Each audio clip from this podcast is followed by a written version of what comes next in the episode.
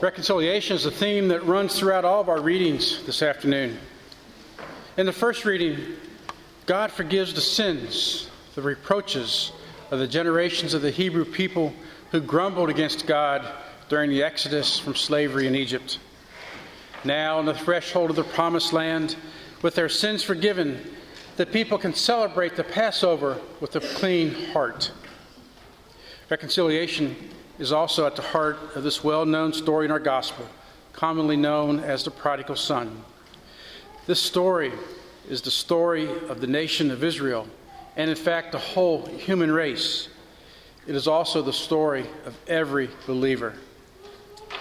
In our baptism, we were made adopted children of God. In sin, we become lost. We cut ourselves off from the grace of being a child of God.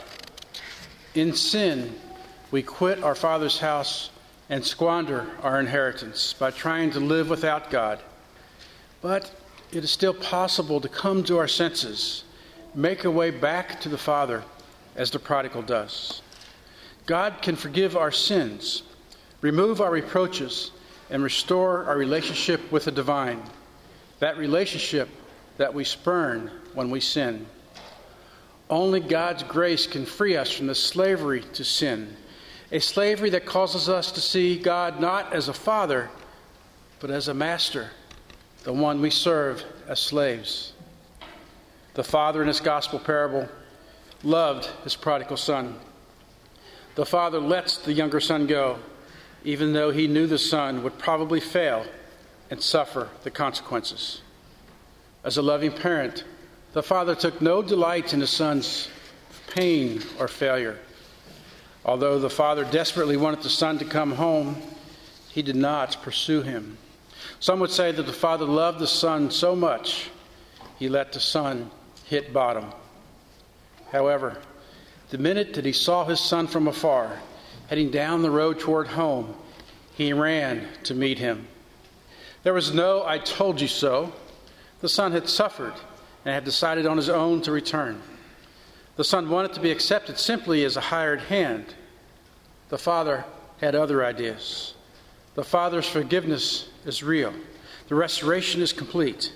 In fact, of sending him in the back door, he orders a banquet. God does the same for every one of us. We all have been at times the younger son. We've known the pain of estrangement, the feeling of unworthiness, the desire to come home. The priest in the confessional is there to welcome us home and invite us back to the banquet. We do not have to be perfect to come home. We only must be sorry for our sins and desire to love God more. The church, after all, is not a hotel for saints, but a hospital for sinners. We are all sinners who want to be more holy. The priest in the confessional, as well as the one doing the confessing. If you've been away for a while, Lent is the good time to come home. The way of the father, the prodigal son, deals with his son is a good model for us in dealing with parents, siblings, friends, employees, coworkers. Letting go is not abandoning. It is realizing that we cannot do for others what they need to do for themselves. Letting go is respecting another enough to let him or her free to make choices. Parents need to provide guidance with increasing freedom and responsibilities as their children get older. As with a prodigal son, it takes time for sons and daughters to appreciate the counsel and wisdom of their parents. When we let go, we can still listen actively with empathy, confront with love, not with shame. We can encourage, but not demand, or try to manipulate a desired outcome.